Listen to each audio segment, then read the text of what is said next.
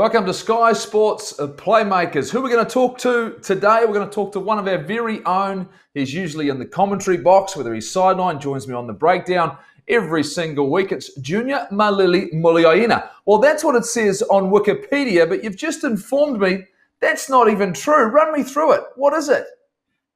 Yeah, no, you, you're right. Thanks, thanks, Coldy. Um, I trust Wikipedia, mate, because that's not actually the facts. So my name's actually legally Junior, Junior Muliaina, and that's the name that's on my passport. Um, and then, obviously, all Pacific Islanders relate to this, or Samoans in particular, the fact that you're named one thing, but then by the time you get back to the village, they start naming you after an uncle, for what knows, whatever reason that is. So I was named after Malili. Uh, and it was my mother's uncle um, in the village. Uh, and from there on, obviously, we moved to, to New Zealand uh, in nineteen eighty-three. And my parents just enrolled me in school as Malili. So Malili was really what stuck. Um, and while I'm here, I might as well go on how, how Mills eventuated, because yeah. um, you know, through through school and moving down to Invercargill, um, the tropics, obviously, from Samoa to one tropics to, to another. Um, I was sort of called Malili, and they didn't really pronounce, couldn't really pronounce my name properly. So it became Malili, uh, Millie, um, that I was known um, for a very long time, and then I turned into Mills, as in milliliters. Um, fast forward a few years, and I'd come up to Auckland and uh, and play. Uh, obviously, was on um, a bit of provincial stuff, N P C. Um, and they asked whether, you know, um, they couldn't, whether Malili was my real name and what Mills was. Um, and obviously they couldn't really quite pronounce it then. And um, I said, oh, look, just call me Mills. Um, and every single time I went on a Sevens tour, it was the same thing. Um, they called me Mills. My accreditation, every time I turned yeah. up, was under Junior. So they couldn't sort of, they didn't really know. But uh, Mills is just stuck. So now I'm in the predicament of uh, trying to change my name. I haven't sort of got round to it. It becomes uh, Mills Muliaina as opposed to Junior or Malili or whatever it is. So it just sort of shortens it up. I've got many aliases, mate. Ah, aliases are right, but uh, we can always find you. What about being found, though, for a start? In Invercargill, of all places, you went to my high school, the high school I went to, Cargill High School. It doesn't exist now, but for you, when you think about the rugby journey, how, how first and foremost, why did the family move to Invercargill, of all places? Yeah, so my father was a policeman in, in Samoa. We were put in a, um, into a ballot. I think it still goes on at the moment, where they where you can an opportunity to come over and um, sort of gain, um, I suppose, uh, a working visa. Um, my mother's family were predominantly in, in forestry down in um, in Southland, and also um, the freezing works. Uh, that was very uh, obviously a lot of jobs down there, and obviously the oysters as well. Um, so we moved uh, down to Invercargill because um, obviously we couldn't sort of translate sort of dad's, um, you know, being an officer over there to, to here. He later became a, uh, a prison officer, uh, my mum a nurse, and um, that's really how we, it came about. It was really around jobs, obviously coming to New Zealand for a better life uh, for us kids. Um, and, you know, job opportunity really was, um, you know, was was the, the prime factor into, to moving into uh, to Invercargill, of all places. So you run through that. Let's let's let's talk about that to a point, though. You you you're at Cargill High School, and then let's say recruited. Well, it was recruited right to Southland Boys High School, and then you end up coming north. And this has been very much in the conversation in rugby in New Zealand. Kelston Boys for your final year of high school. But I mean, was that was that a rugby journey? Those those changes. Uh, r rugby and life, I think. Um, a lot's been talked about that. You're right. I went to Cargill High School. It obviously closed down. Um, so I went to Southland Boys for for a year. Um, and yeah, for for whatever reason, I, I suppose when you're when you're at that sort of age, I sort of became a little bit, uh, I suppose, too big for my shoes. Um, you know, my my parents had obviously separated as well, and I sort of got myself into a little bit of trouble. Um, my brother went up to Auckland the year before, ninety-seven, um, and went to Kelston just to experience something different. Um, I, as I said, um, it wasn't really a scholarship that everyone thinks that I went up there for. I, um, I you know, I got myself into a little bit of trouble. Was in the party scene and uh, first fifteen. I was, as I mentioned, you know, just went off the rails a little bit. Um, it wasn't until my brother came back and said, "Oh, maybe I should go and experience, you know, Auckland, get out of Invercargill a wee bit." You know, wasn't really expecting to do so. I said yes. Um, on the back end, of, I made a New Zealand touch team uh, that year in ninety-seven. So we came up to Auckland, um, and I was planning on going back to Invercargill. It was, it was around about January, going back to Invercargill and basically pleading to my mother that I wasn't didn't want to go go to Auckland because uh, obviously I, I wasn't prepared to sort of take that big leap. Um, but as it had it, after the tournament, uh, our family friend who I was going to live with, uh, yeah. he said that uh, I wasn't returning back to Invercargill, and in fact that I was going to enrol into into school sort of um, you know a few few weeks later. So it wasn't a rugby scholarship, um, but I think in terms of when I look back at, at life, and particularly when I was a you know sixteen, seventeen year old, and, and some of the things that I um, you know was you know possibly going into, um, that was a big changer in my in my life, a, a big changer in terms of, wow, it's now coming up to Auckland where these guys that look like men uh, were playing. Um, there was no more rucking. You couldn't ruck, didn't really ruck up here like they did in, in Invercargill, but it was a life changer. And, and, and I suppose um, one that I, I, I look back and I'm very thankful that I had, uh, obviously my brother, our family friend, Matty Solomon, and also um, you know my mother to guide me there, because certainly I, was, I wasn't going down a very, um, a very memorable track, you know, the way I was going down in Invercargill. Did you settle quickly in Auckland? And is that something that's maybe a little bit forgotten when we talk about this debate that goes on about kids changing schools? But for you, it obviously had a huge and positive effect. I mean, do you look at it and go, it did take you some time, though, to get used to living in Auckland? Oh, it was, it was massive, um, Goldie, because... one, I didn't have my school fees paid for. It wasn't a scholarship. Um, I had to enrol in, in, in terms of a, a student allowance. Um, you know, I was paying I was paying rent um, to the family I lived with. You know, difference between that and also making new friends. Um, I, I was fe fairly fortunate. My brother had done that the year before, um, so it, it did take me a, a little while to get used to. Um, obviously, when the rugby season ro rolled around and Um, there was no guarantees that I was going to make the first fifteen. I was sort of, I sort of came up here. I didn't really have much of a reputation, um, apart from the fact, you know, that I made some Southland teams and South Island teams, New Zealand trials. That was possibly all, all I had done. So it was, it was massive. It was massive in terms of my development. Um, but I, I think more so as a person, um, as a, as a youngster and, and, and growing up and sort of making, making really good decisions, but also it, it sort of, um, you know, put me on track in terms of what was coming in life, in terms of professional professional rugby and professional football. Um, um, certainly some of the things that I had to try and, and learn and, and grow up fairly fast. Um, I had some great friends, uh, great friends here. And I, I would later go on the year after. So I initially just came up here for the one year, um, and I did that, loved it. But, um, you know, Southland came calling at the end of the year, uh, and I, I figured that was going to be my chance to go back to, to Invercargill. Got a N P C contract uh, smacked in front of me. Um, now, we didn't have much. Um, you know, my mother was was looking after, was was our uh, you know, sole parent at the time. Um, and, you know, to disclose the figure, it was ten thousand dollars. Now, a seventeen-year-old, that was massive money for me. It was huge. I thought, man, this is a life changer. I could go back home. Uh, fairly naive. I can, you know, buy a house, and we basically won lotto, ten thousand. Um, signing up, I'm going to play N P C for Southland the following year, year out of school. Um, and Auckland offered me a, a, an academy contract, which is some gear and uh, two thousand dollars. So, I mean, it was a no-brainer. I was, I was heading back. Um, but I, I made a decision. I sat down with Matty. We made a decision about the pros and cons about, about doing that. Uh, as much as I um, sort of thought at the time that I was going to regret it. Um, it, was, it was big. I was going to make the, you know, an N P C team. I was going to play against men now. I was ready to go. Um, we made the decision to, to stay in Auckland. Uh, and, you know, I've, I've never looked back. And again, if I hadn't had those those times where I came up to Auckland, if I'd made that decision in the back end and been down in Invercargill and not been ready to sort of, you know, step up and, um, and, and you know, I suppose uh, live life faster than, faster than what I expected, then I don't think I would have made that decision. I think I would have gone on, been in Invercargill, settled in, um, and, and, uh, and, and possibly, you know, lived the life down there on, on ten thousand dollars. And who knows what, I've, what, what, what I would have got, got into, you know, given what I'd been up to in my school years. Uh, well, I find that hard to believe in Invercargill, to be fair. I don't know how much trouble you can genuinely get into. Oh, obviously, you found some. I'm not sure where.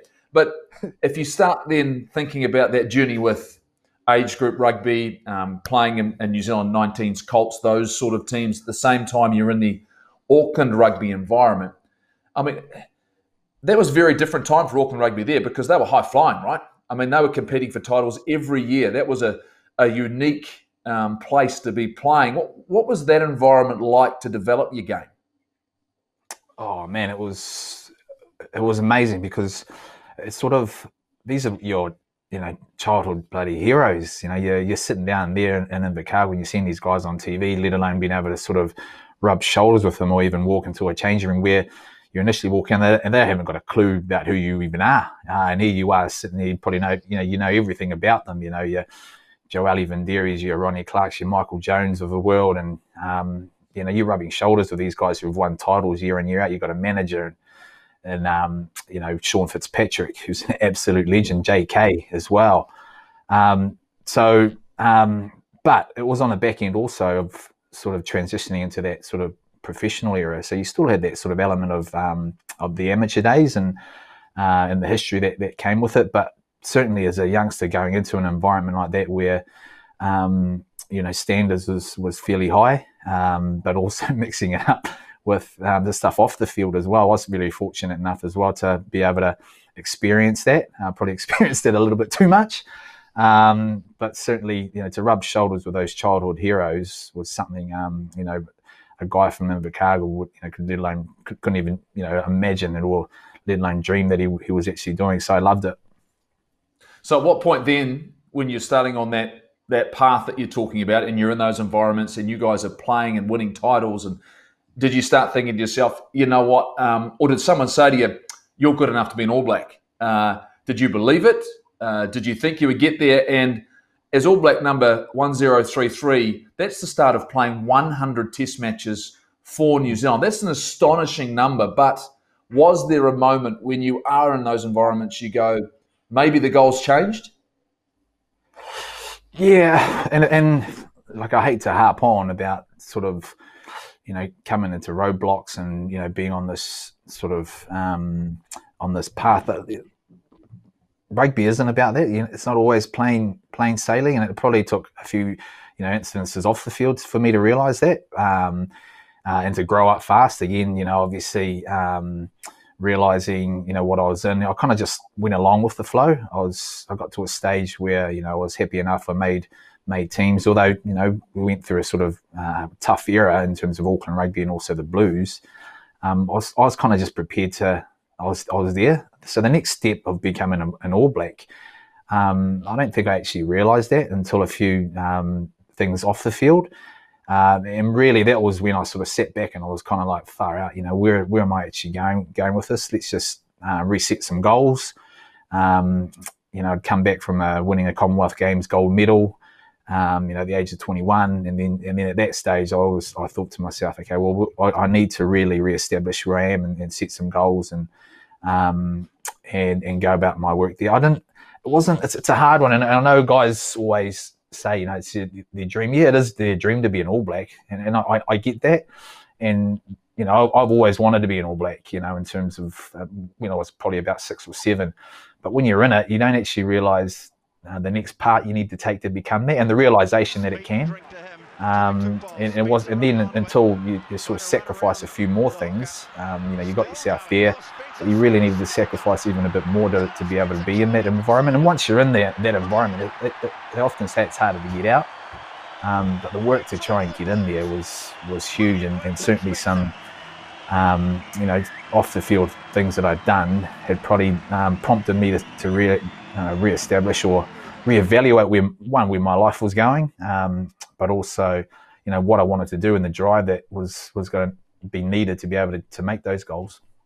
You've glossed over that. You've glossed over winning a gold medal at the Commonwealth Games for sevens. I mean, that, I mean, you think about having what you've saying done, everything you've done, but not maybe having everything you need organised off the field to then take that next step in the fifteens game. I mean, what did a, a Gordon Titchens, as you know, as a coach, when you're in a sevens environment, surely um, the pressure and the disciplines needed to perform in his regime, I suppose, gave you an idea of what it would take? Oh, huge. Um, and funnily enough, I, I came out of school and I was eighteen. I actually played for Manu Samoa. Um, and those were the times when the rules had changed, uh, well, hadn't quite changed over yet. So I played a couple of tournaments for them, went to Argentina and, um, and also Uruguay. Uh, and then I didn't end up getting selected uh, on the way back, but I'd played against the likes of Marshy and all that, and so coming out of school and being named in the Manu Samoa team to play those tournaments was was huge. Um, I, I, later on, a few months later, when I hadn't got selected, I went to a tournament in Taupiri, um, and that's when Titch approached me, um, you know, and said, you know, would you like to come to camp um, and have a crack at the New Zealand Sevens team? And I was, man, I was, I was actually quite shocked. Um, and then so I went along, um, did the tournament, and I made the team. Um, And, and thankfully enough, because of the rule, the eligibility rules, you know, and enabled me to, not only that, but later on also allow me to be, become an All Black, because I wouldn't have, you know, just because I, I yeah. just missed that mark. I think I was eighteen, and the the, the, the sign-off mark was nineteen. But I learned some massive things, like um, you know, you know, I, I wasn't. I always loved to train. I think it was one of my hardest things that I always prided myself on. But this was a, a different level. Um, you know, you'd learn nutrition. Um, you know, what not to eat and what, you know, what you could and couldn't eat, um, but also team environment, you know, the small environment that you're in, and, and how great that sort of was. Um, we won a World Cup, obviously. We, um, you know, won a few, um, you know, I R B titles, but also the Commonwealth Games was, was something really, really special. But um, that was tough. Those were tough days because, man, you worked your butt off. Um, you know, you had lost ten kgs in a, in a week, and all you really wanted was the next step. Everyone kept wanting, you know, although you loved the, the tournaments, I think it was like two thousand dollars a tournament, you know, so, um, you know, fairly good. It was all right money, but it, man, you, you worked your, your butt off. Um, so everyone wanted a, you wanted to sort of, uh, the next step was Super Rugby, uh, and that was a big jump. So you're looking around about fifteen to twenty grand, and the big step up to, you know, sixty odd grand, although money wasn't the driver, um, you know, in terms of where you wanted to go in goals. You know, that certainly was was the next step, but I, I think it laid a foundation for me, and um, Sevens did, in terms of the discipline that you you, you really needed to um, to have to, to suppose succeed in the next level. And, and some of those, you know, things that I picked up, the I still live to, to today, like uh, in terms of your training, although even though I should really give it up, but um, some of those disciplines and food and things as well as as sort of, you know, led me into life after rugby, which has been fantastic. We know what to do, right? I mean, that's the thing, is we know what to do with ourselves. Challenge nowadays is actually having the disciplines to do it. And every so often, maybe a lockdown helps in some ways, the training, but unfortunately, the consumption as well can be a little bit tough. All right.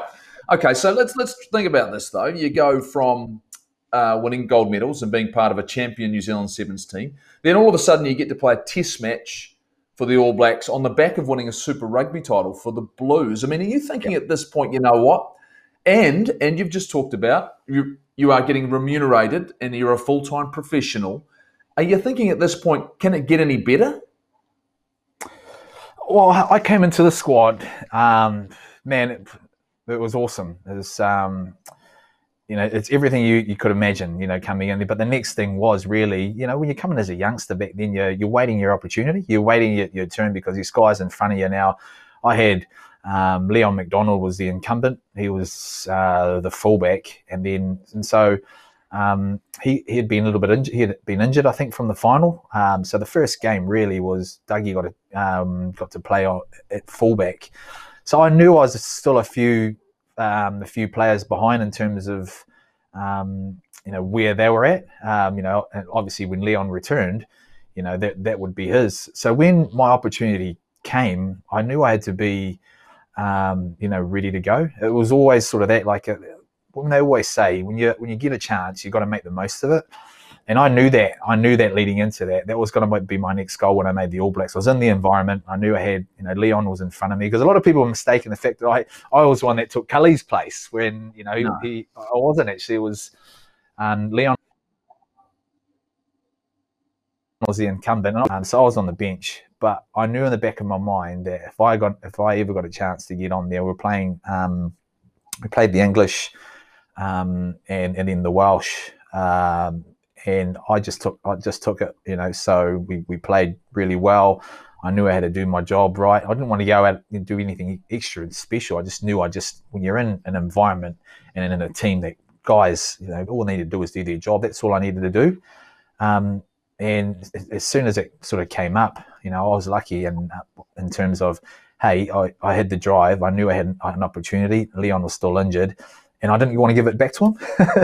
um, yeah. I didn't want to, I didn't want to give him the chance to be able to come into an environment and uh, to come in and get an opportunity, because if he got it, he'd obviously be vying for the same thing. Now, t times have changed a little bit now when with the rotation, but when I first started, I knew I wanted it, I wanted that, and um, my my driver now, my motivation was I didn't want to let that that jersey go, and and so every yeah. time I went out there, I had to be at my best, and um, without even knowing it, you know, I was now I was now actually driving myself uh, from within without even realizing that I you know wasn't really I was already setting goals within myself, and and I suppose. Um, It just it just eventuated from that, and it kicked on from that, and then, you know, later on, I suppose, um, you know, when there was a little bit of competition, I always put myself in, in, in Leon's or in my in my shoes when I was there, when I was biting at the heels, um, you know, the motivation that these young guys would have, and, and that was that was part of my drive. But it took steps to be able to get to that. Certainly at the start, as soon as I got it,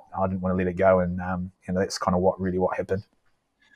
And that was definitely a mindset when even when I came into the All Blacks, very, very similar. The, the fact that you didn't want to give someone the opportunity. Reserves never got got to get on no. the field when I played. Never got a chance. I sat on the bench for a few games earlier on in my career for the All Blacks, and I never took my tracksuit jacket off. You know, no. I got to watch guys, and you, like you say, when you get that opportunity, you've got to take it. If you look at that career, though, in the All Black jersey, there are a number of disappointments. And the World Cup, and I was part of the disappointments in ninety-five and ninety-nine, all of a sudden the driver come, becomes about winning a Rugby World Cup. When you look at that team in two thousand three, was it good enough? Should it have done that a little bit better like we should have done in ninety-nine? Should the two thousand three team done better? Absolutely. Um, we should have done better. I, I think, man, we, we won the Bledisloe Cup back. Uh, we had a good young team. Um, we got complacent. Uh, you know, I think that's... you know, kind of what happened. We, I definitely was what happened. We had a little bit of a scare against the Welsh, um, and, and and that should have really kicked us up the backside and thinking, man, you know, we we can't afford to be able to go into these next games. But we kind of just went along with it. We kind of just went along with the flow. It's, you know, we, we didn't accept, hey, this is a really good chance now to reevaluate where we were, because we were successful. We'd be, we'd, you know, we'd killed teams in terms of, you know, the Tri Nations, you know, South Africa, you know, the, the Wallabies. Um, you know, so we, we sort of had that arrogance that, you know, we could we could possibly turn up and and, and still win, and, and in big big time moments, um, you know, when you've got when you're playing for what those that one off game, the young side, uh, naive, um, you know, little moments are massive, and when you got experienced players that you're playing against, the Gregans, you know, the Mortlocks of the world. They thrive on those moments, and so nothing else. When they say it doesn't really matter, you know, let, whatever form that you lead into that Rugby World Cup, it doesn't it doesn't mean jack, because those big moments are, the, uh, are what you need to win when you're winning when you want to win a Rugby World Cup. So we should have done better. I, I honestly believed, you know, you know, we we had the team to be able to go all the way, but we didn't because of the, because of that fact. We're naive. Um, We were, we were com complacent in terms of possibly leading into that game. We thought we could um, play an expensive game. Um, we could play an expensive game. We just didn't. We just didn't know how to how to mix it up. Um, but in, in terms of the aftermath afterwards, I think because it was that was my first year, and I was you know only twenty, twenty-two, twenty-three years old. It didn't it didn't hurt as much as what I um, it probably should have, because I was so young and naive, and um, you know although. I, You know, and that was possibly because I knew, you know, four years down the track, I could still be around to actually really give it another crack.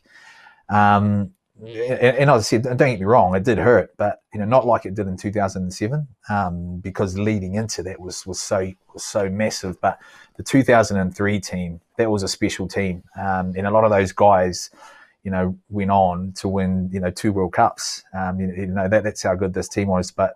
If I look back at, at that game against Aussie, we're definitely complacent, um, and it just goes to show, you know, what they say, you know, that form doesn't matter when it comes to Rugby World Cups, because, you know, what you do in every single game counts.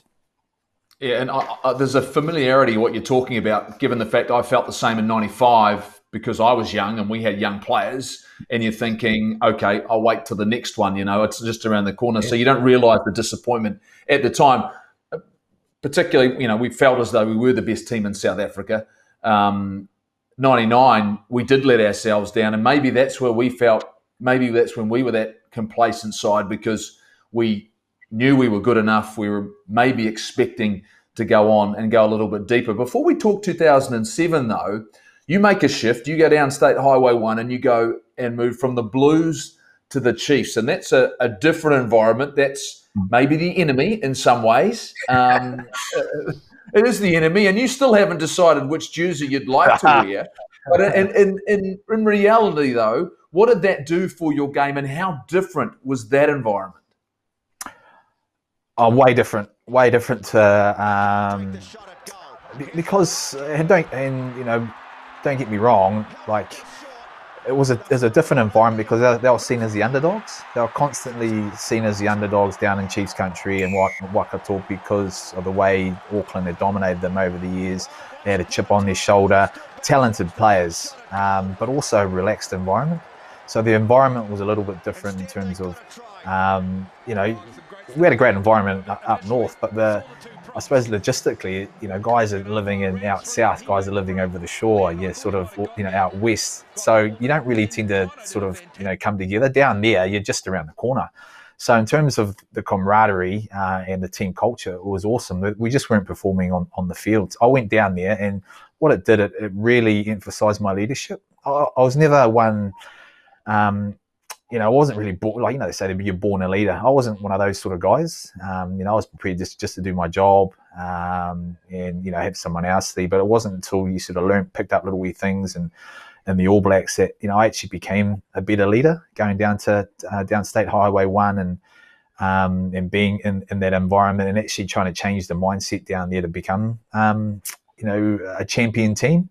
And I absolutely loved it, um, and so and that's why I'm constantly sitting on the fence these days, because I love my days with, with Auckland, but I also, you know, thoroughly enjoyed uh, my time down in, um, in in Hamilton as well, because it uh, it just it just changed. You know, you know, I was sort of probably an established All Black in some ways there. You know, I've been this, you know, for the last three or so years. Uh, and I needed another kicker as well. I needed another yeah. something to, to motivate me. And I know there'll be people saying, "Oh, you know, you should be motivated every day." Um, to, you, you are, but you know, every now and then you, you need that extra little wee bit to go, "Hey, man, this is this is what's going to get me get me through." I need an extra challenge, and my challenge really was to step up my my leadership roles and and coming down to Hamilton and and, and sharing some of that with some of the youngsters. And that's and that's certainly what sort of um, evolved as I as I did my time down there. You show me anyone in a in a job or or in a, uh, who's got responsibilities every single day who brings it like that. You know, there was always going to be challenges. You you talk about it, say, oh, you you know you you're always grateful and and you're thankful for the opportunities you're getting and the lifestyle you get to live. But at the same time, it's taxing, it's challenging, it's mentally and physically demanding, and you can't always be up. And I, I you know I, I went through lulls myself in terms of that. You know how committed you need to be and. You know, um, how much of time to time mentally it is uh, difficult. And, you know, we're seeing more and more now where, why the leadership groups have had to grow and uh, you've needed more people to take responsibilities. Um, had it grown enough, though, by two thousand seven in the All Blacks, given, look, the disappointments of that tournament and the nature of which the All Blacks, with so many great All Blacks like yourself, when, when that slips by in a quarterfinal where, and I, saw, I experienced in the semi-final where you are expected to win. I mean, was that a what? What was that moment like for that group? Oh, mate, it was. I, I probably only just, you know, got over some of that because we we went into that in two thousand. We had a great team. We built so many, you know, aspects of our game, particularly our mental game. Um, Going it, going. Uh, this is you know four years, um, you know, of hard work, of hard grind. In terms of that was that was the end goal. You know, we'd won stuff. We'd sort of went actually the Lions in two thousand five. This was all built around two thousand seven. Um, so that was the end goal. We had a majority of the team that had come back from two thousand three was selected. Um, this one really hurt. You know, you were um, I suppose you're a little bit more mature. Twenty, I was twenty-seven. Um, possibly not, not another one left in me, um, you know, given the age uh, and where I was at in, in New Zealand rugby. But then just the way we folded Uh, and, and when we look back, it's always, in hindsight, it's a great thing. Um, but we always sort of challenged ourselves to, you know, there, there was many aspects that we challenged ourselves over the years leading up to that that we we thought that we'd nailed. Um, but the old beast, when you want to get back out there and play and be part of the, you know, part of the semi-final or the quarter-final, that sort of crept up on us. You know, we, we said we're a great team, um, and it didn't matter who was out there, but there was a lot of things that we didn't possibly um, tick off, or we, we weren't really, um, I suppose, aligned up with in terms of um, sacrifice and things like that. Our game plan, um, we went in there with trying to change things up, probably over overthought um, the past uh, and, and sort of touched on the past too much, that we needed this whole new game plan. And so while we're training this whole new game plan for four or five weeks leading into the quarters and the semis or whatever it was, um, you know, that will come out in the semi-final. Well, there's no use training that sort of stuff if you don't make it, because yeah. you know, we spend all our time doing that, um, only to confuse ourselves. The rotation bit, uh, that possibly for me was really hard to take, because you know I you know you know I, I always wanted to play fullback. But I was sort of stuck in that role of, you know, that they wanted me to be at centre. And they're two very different positions, um, you know, physically and mentally in terms of what you have to do. So, one, it was it was huge with the fact that we lost. But two, I, I took a lot of that sort of burden on, because it was kind of like, man, here I was in the big stage. I was, I was given this, this centre role, which I, at the back of my mind, if I was really going to be honest, I didn't really want to play there. um You know, we've was, had a few fifteens, Mills, who I don't think wanted to play there. I think that's something we've gone through the process of, you know. And you know, and and I I must admit, like you say, it's it's it it was it almost like we'd we'd overthought every World Cup after, say, ninety-five. Like we just we, you know we just we got ourselves into this place where if we do what we do good enough and well enough, we'll be world champions again. Um, you know, I, and saying that, you know. I, I look at ninety-nine and I go, you know, look, twenty minutes of rugby, it can disappear. And, and France have done that with so many teams. Um, let's transition this then, though, from what happened in two thousand seven. And you just mentioned it, not knowing whether you'd make two thousand eleven. And before we talk about that in terms of what happened to you in that tournament and the team obviously winning, but were you stretching it out? Were you, did you feel as though you're stretching it out? The magic number for outside backs of the All Black in some ways is about twenty-eight. You don't make it too far past.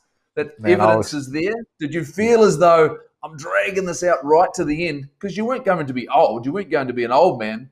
Um, and experience counts. Oh, absolutely. I, you know, I felt that, and I, I, you know, I had a, a, a pretty um, quiet season too. Um, in terms, of, I had an awesome two thousand ten. I came back from injury. It, it spiked me up in terms of how I played in two thousand ten. At two thousand eleven, I sort of, you know, gradually got over a couple of injuries, and I was constantly felt like I was on the back foot. Um, and uh, thirty-one, um, you got a, a young sort of, um, you know, magical player in Israel Dag that's, you know, nipping at your heels. But I probably was stretching it a little bit. Um, and it's certainly going into that tournament, you know, having, I kind of picked up a few other injuries, and I was, I battled to get to one hundred, to be totally honest. Um, uh, and in the end, you know, I, um, you know, I went into the quarterfinal with a, um, a torn pec, um, and then broke my shoulder. So it was, if I look back, I'm very, I'm very grateful that I actually made it to that sort of one hundred mark. But, um, you know, certainly it, it makes it a lot sweeter when you're in part of, of an environment that has finally won. I was really satisfied. Like, I went into two thousand eleven knowing that at the back of my mind, if I wasn't going to get selected, all I was, and this, I mean, it's easy to say now, but it, it definitely was, you know, I, I would be happy if I was on the bench or if I wasn't playing, as long as we lifted that cup. That's all that really mattered, because I was, I was on the back end of two thousand seven, also the disappointment of two thousand three, and that's what really happened. And so I'm, I'm grateful for that. I'm grateful that, you know, I got to be part of it.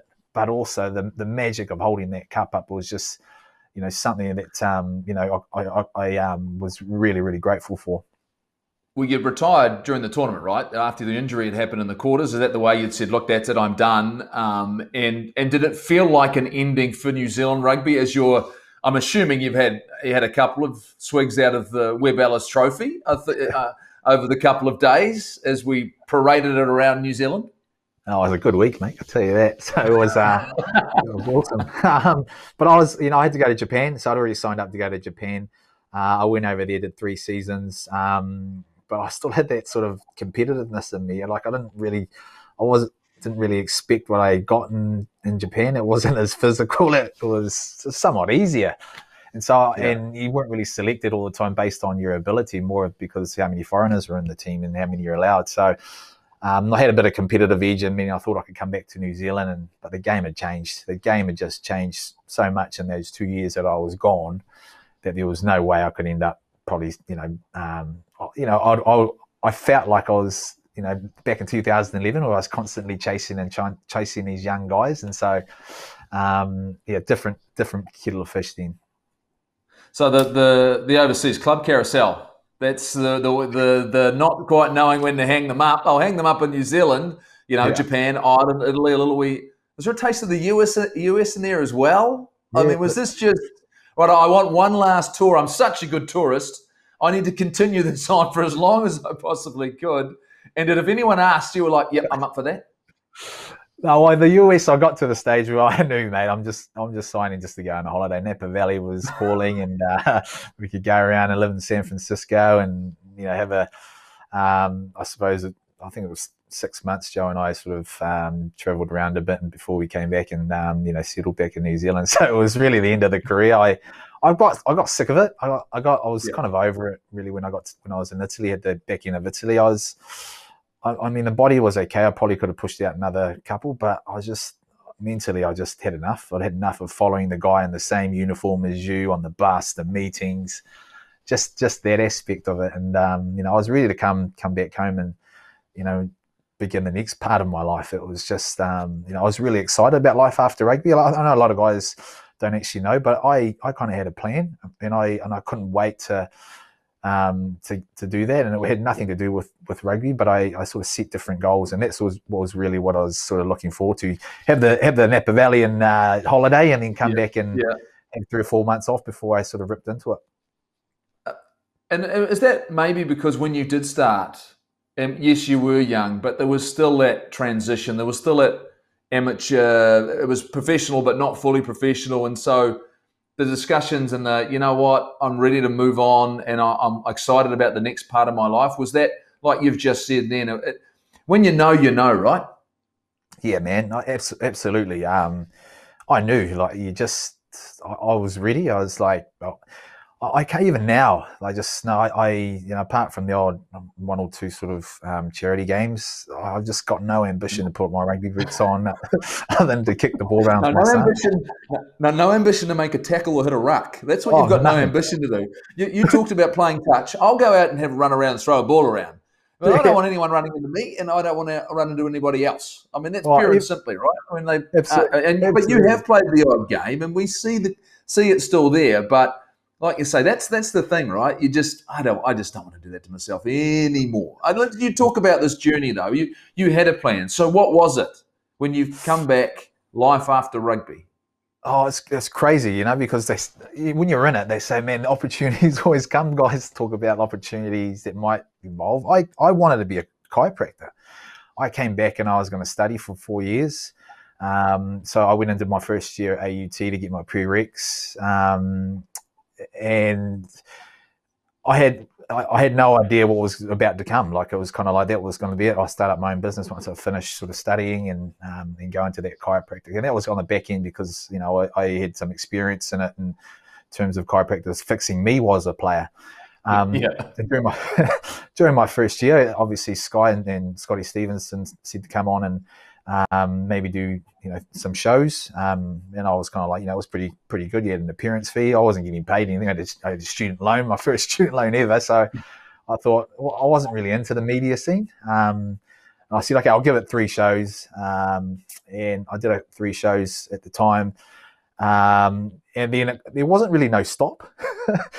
Amazing enough, it wasn't really a three shows. I thanks see you later. I just keep getting you know the emails in terms of you know here's the here's the call sheet and things like that. And I kind of went oh, oh it's pretty good. And his life as a student, you're getting a bit of extra money as well from Sky, which is fantastic. Yeah. And it kind of just from then on, I um you know I was really fortunate. It was um you know Sky put a contract in front of me, um something that I never thought would ever happen. Um, And I kind of just went with it. I sort of thought, oh, well, I sort of sat back and reevaluated my, my goals and sort of what that looked like. Um, I really enjoyed it. I enjoyed, um, you know, talking about rugby um, as much as I thought I, I wouldn't. Um, you know, I really enjoyed every now and then you, you, you give an opinion. I enjoyed sort of saying that. Um, and so, yeah, came on board um, and, and, and been here ever since. So I, I've, I've always had a knack of um, getting on the, the housing stuff. Um, so my, my friend, yeah. good friend of mine at school, Um, he'd always wanted to start his own mortgage uh, advising company. Um, so I kind of jumped on that as well. Uh, we did our um, our papers accreditation at the time while I was doing the Sky stuff, because I still wanted to, I still wanted to, to do a little bit with my with my brain. So we did yeah. that, and um, at the same time, it sort of just um, it worked out really well. So um, life after rugby is is awesome. I I, um, I work for a, a great great company in, in Sky. I'm, I'm I'm part of a team also that I contract out to a, a Halo Sport Management, and I've also got my own business that we've been running for the last three years, which is um, you know, it's pretty tough at the time with with how things are, are going with COVID, but exciting as well. So um, and the great thing about it is um, you know, I'm still involved in, in terms of rugby, um, uh, you know, with the management side and also um, with Sky, but also I've got a, a breath of fresh air in, in terms of Um, the financial advisory role that, that we have, and, and it's just great. I've got a really good balance, busy um, with the young family, but um, I, I just, I just, um, you know, I just absolutely love it. And these days, it's it's crazy, Goldie, because these days where, you know, you know yourself as a rugby player, you have a crap game, and um, you know, you you come back home, and you know, you just you beat yourself up. But the next day, you can go out and fix it. You can go out and fix it by having a really good training day or having an awesome game. In business, you can't. You can't just go out there and run and go, oh, man, I've had a great yeah. session there, because I'm sitting here now at one or two or three o'clock in the morning, and all that stuff is in your head. It's now in your yeah. head, and your emails, having to um, make sure that you, you tick all that off. So now, you know, I've, I sort of had to go around and trying to find a plan about that. And so it, there's so many similarities in terms of what I've learned from rugby that have now tra trans um, formed and or, or transitioned into into business life. And it's so true what they say when you when you're in it in, the, in an all black environment. It's so true what they say in terms of, you know, there's similarities between rugby and business. There's similarities, goals, you know, there's goal setting, there's there's leadership um, opportunities, working with people and being a good person. Um, but also, you know, how do you how do you reevaluate yourself? And some of the skills that I've learned in rugby has really tr has transitioned me into into business, and I'm I'm, I'm grateful. I'm and, and I'm really sort of I'm, I'm lucky to have that. Um, and and, ex and it, it also excites me, which is um, which is something that's uh, that's awesome. Everyone's got a post-career crew. They've got a crew. You know, you've got a group of players. You know, it's not everybody, because when you're in teams, you don't end up, you're mates with everyone, but you're not close mates with everyone. So for you, who is it? Who are the guys that on a regular basis you'll catch up and have a beer with, and you'll reminisce, and normally you'll probably get up to some of that mischief you were talking about when you were younger? Who are, who are those guys? I've got a fair idea who a couple of them might be, but yeah. you, you tell me. Yeah, I mean, you're right. I mean, everyone... Everyone just presumes all your best mates are your rugby friends. My, all my best mates are my school friends, like my mates from, from Kelston, and um, we, we catch up on a regular basis and uh, have a good laugh about the good old days, because they've they've been awesome. You know, there's you know we talk about the times where I've said no to their parties and things. So they're my really good friends. If we talk about the rugby guys, obviously, you know, Beaver comes to mind, because uh, he's he's he's a he's a really good. Good mate. Um, now my time in, in Waikato was has been fantastic, so he's he's right up there. But almost also, you know, my, my good friends, you know, Ma'a is always pretty special. It's guys that are still playing, um, you know, with with Sia Toiava and that. But um, yeah, I think uh, you know, Beaver probably tops the list. And if I've if I've got to think about sort of the the guys that um, that I've really sort of uh, you know catch up catch up with, or try to catch up with uh, on a regular basis, and and have a couple of bevies. Mate, I've been in line. I've really enjoyed this catch up and chat, you know, because um, like you've been through so much, and to, to have played one hundred test matches from the All Blacks, I think is a phenomenal, phenomenal achievement. And the fact, like you say, you have challenged yourself. Mate, we've come a long way from Invercargill, right? Oh, oh mate, when you think about it, we've come a long way from Invercargill. Oh, mate, it's a, it's a great place. And, and like you say, man, I missed. I think you, you turned up at Tweedsmuir. You're, you're, you inspired me when I yeah, Tweedsmuir. It was for Kiwi Sport at that time, and I won an award. Yeah. So I was gutted I didn't get to meet you there. But certainly when um, you know, in in having, I suppose, you're going to school there as well, then going on to Cargill and what you did there, like you don't realise it as a kid that you you do influence some. You know, you have like you have you influence youngsters, and um you know, when they come from places like Invercargill, you know, be it small or not, you, you have that you, you had that connection with people down there. And Inga came down and, and, and visited me, um so it was an All Black, and man, um your expectations of, of guys and um that you want to aspire to when you meet them, you you do have that sort of rub off effect. And like you say, Invercargill is a great place, there's some great human beings down. Jimmy Cowan, always got to remember him, you know. Obviously, Marshy, yeah. who's on, he's on the Sky team. There's some great people down there, and, and you're right. Um, it's a hell of a place, a, a great place with a, great people. Absolutely, and the great thing about when you go around the country, if a Southlander's moved away from Southland, they're the first to come and introduce themselves as a Southlander, and that's something I love. And we, I know well and truly, would do the same. Yes, Samoa Junior Muliaina, that's it now. I don't know where Mills is going to come out of. It's not the genuine article. Either get your now name changed, or we've got to talk about something else or call you something else. Mate, it's always a privilege. Great to catch up. You've obviously got plenty of work in front of you to do.